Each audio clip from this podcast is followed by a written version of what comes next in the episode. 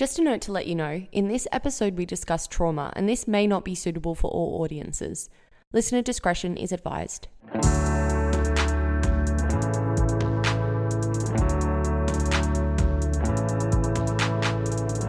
You're listening to Congratulations, It's a Cyst, a holistic podcast for all women.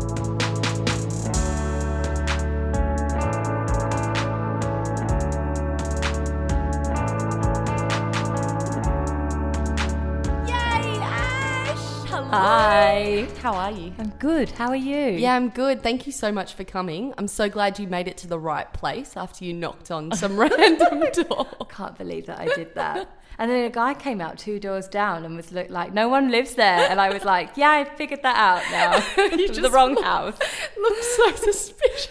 And it's on a main road as well, so many people would have seen. yeah, many. There was actually the traffic lights were red, so I had a whole heap of cars pulled up opposite. It amazing. So I've got you on the podcast because you're freaking amazing. You're doing such cool things. I think that everything that you know about and everything you've learned is so awesome. So start off by telling us a little bit about what you do and all that kind of training that you've done and all that exciting stuff. I want to hear all about it.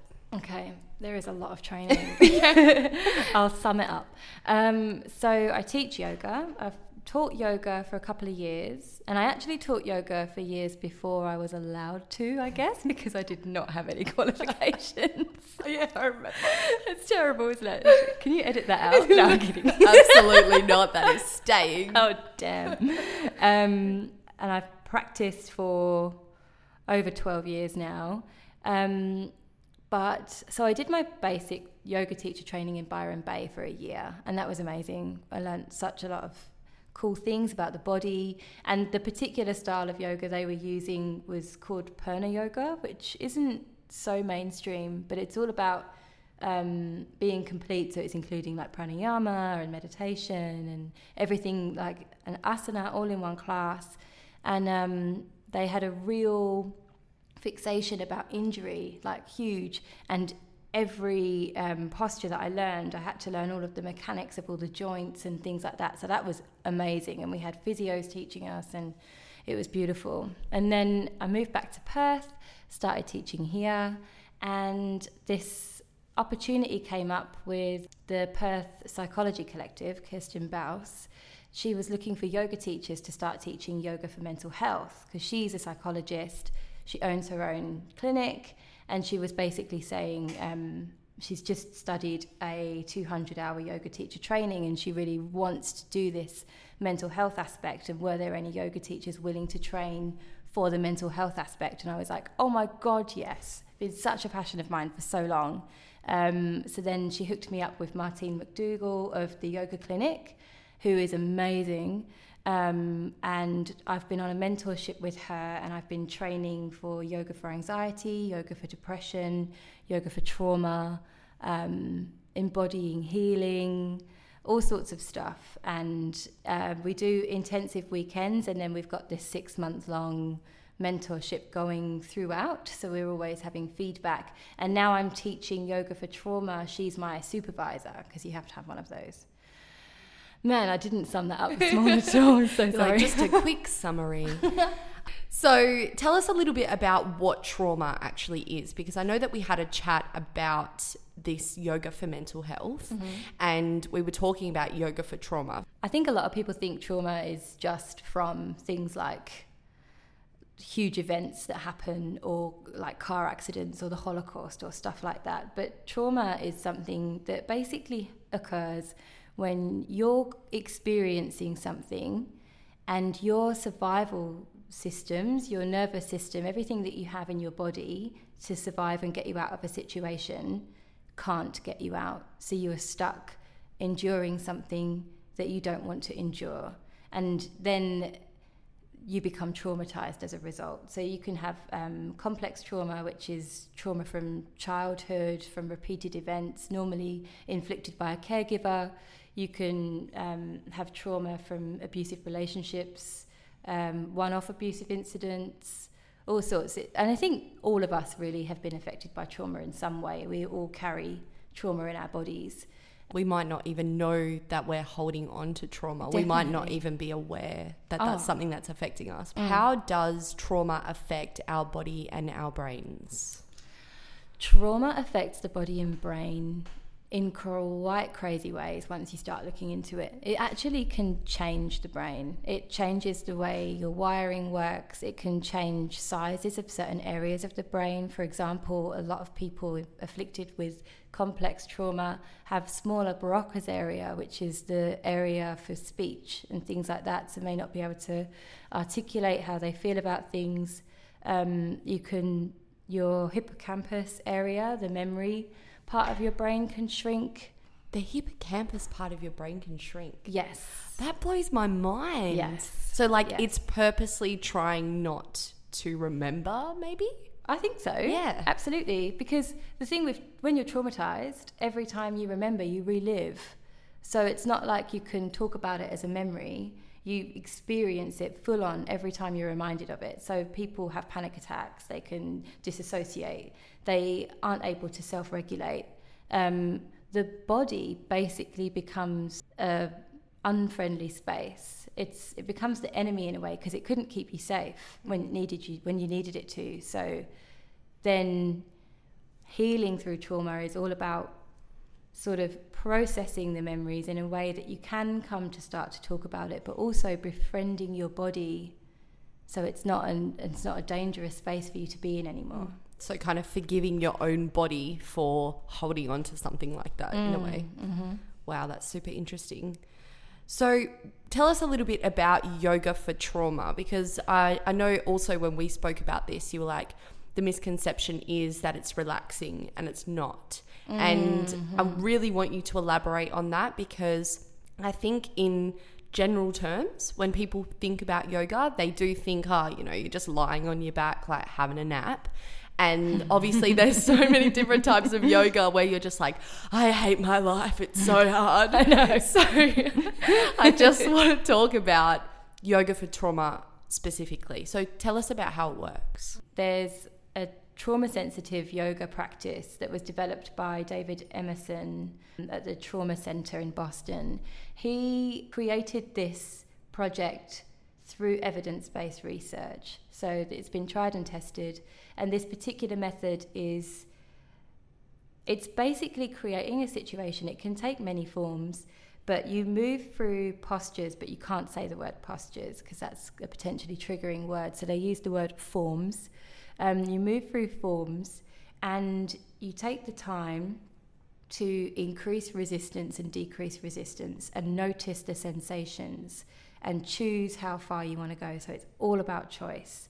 So the setup of the practice, you spend so normally it's in an eight week course and then you set up the first class 20 minutes of it maybe more is talking about the safety aspect um, the brave brave people that come because they are brave they are survivors they need to know that they can leave at any time. And they don't have to tell me why. They can just go they can go drink a glass of water and come back. They can not participate. They can just lay down or go have their legs up the wall somewhere. It's all about them feeling like they have the choice to do or not In to do control. yes. Yeah. and then the postures themselves, it can start off seated um, normally because that's a nice place to be for the nervous system in a way. And they can just explore lifting up their arm and increasing tension by extending it long, stretching through the fingers, and then relaxing it and letting it drop. And then choosing where they want to go between and just noticing. Now, this might sound a little bit strange, but because a trauma survivor is not normally present and doesn't normally have the opportunity to look at what's going on in their body, notice these sensations, and especially not feeling control about applying more pressure or taking away the pressure. So it's you move through forms in an hour and you basically explore what's going on with your body, adding more or taking away. And um, I think a lot of people think that it's a relaxing thing to do because you think, oh, trauma yoga. I mean, that must be that must be really soothing. But there's nothing more terrifying than being present in your body when you are traumatized. So it's really not something you send anyone that you know to go and chill out.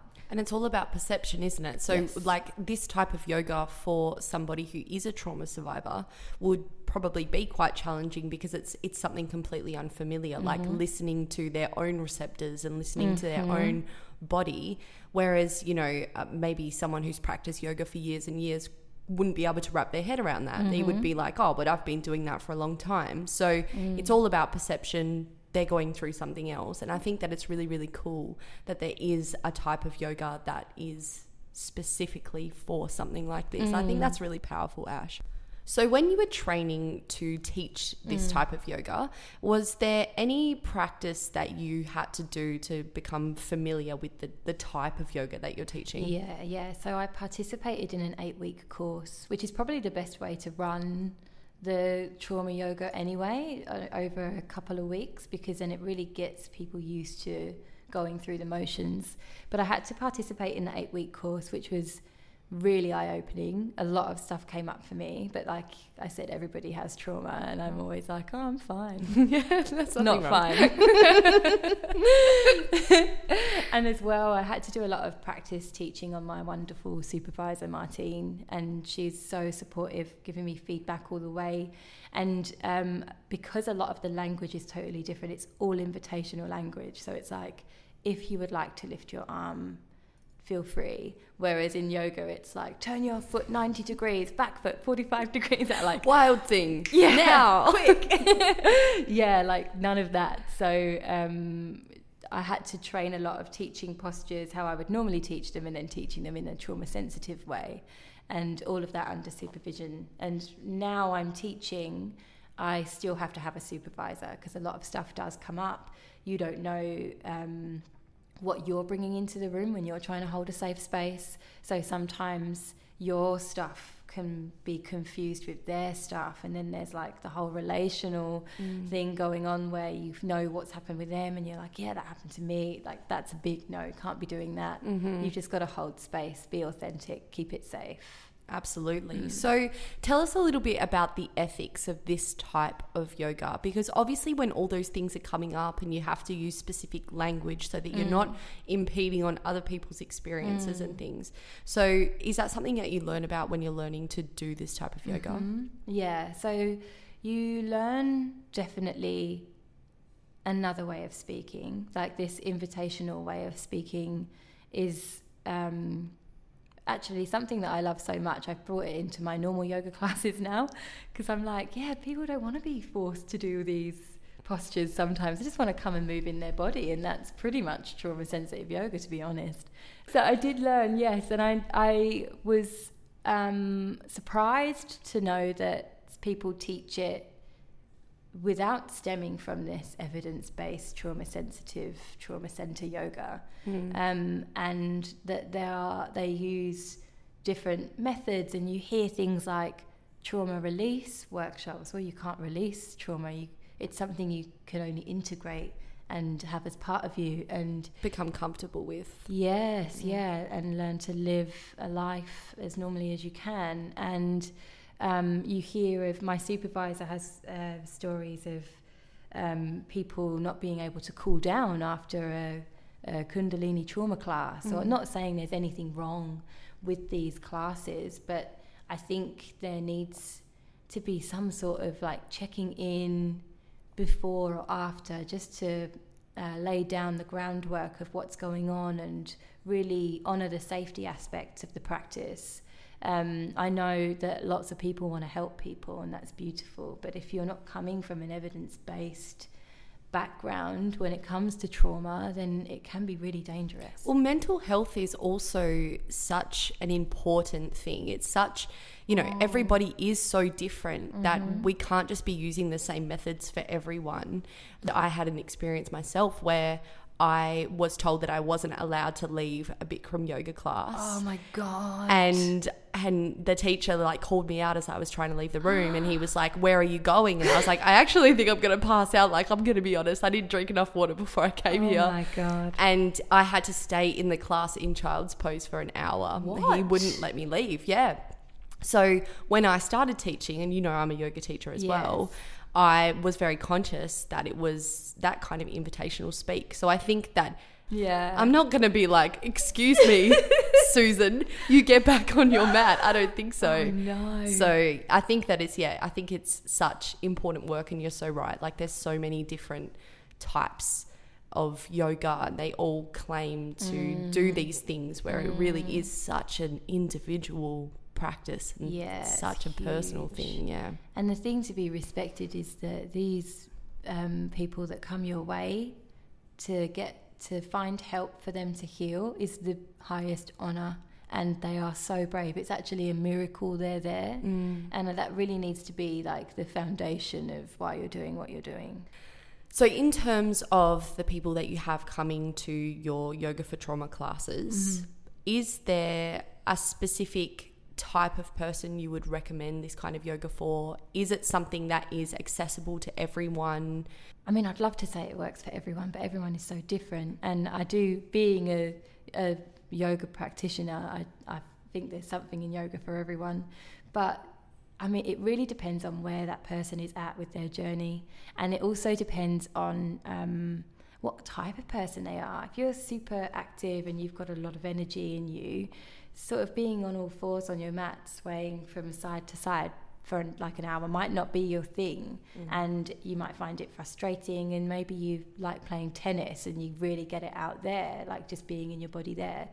I think it is different for everyone. It's hard to recommend to people that i don't know but i just would like to think that therapists kind of know when they can send people our way and it is I don't think I would really teach anyone that wasn't in therapy because stuff can come up.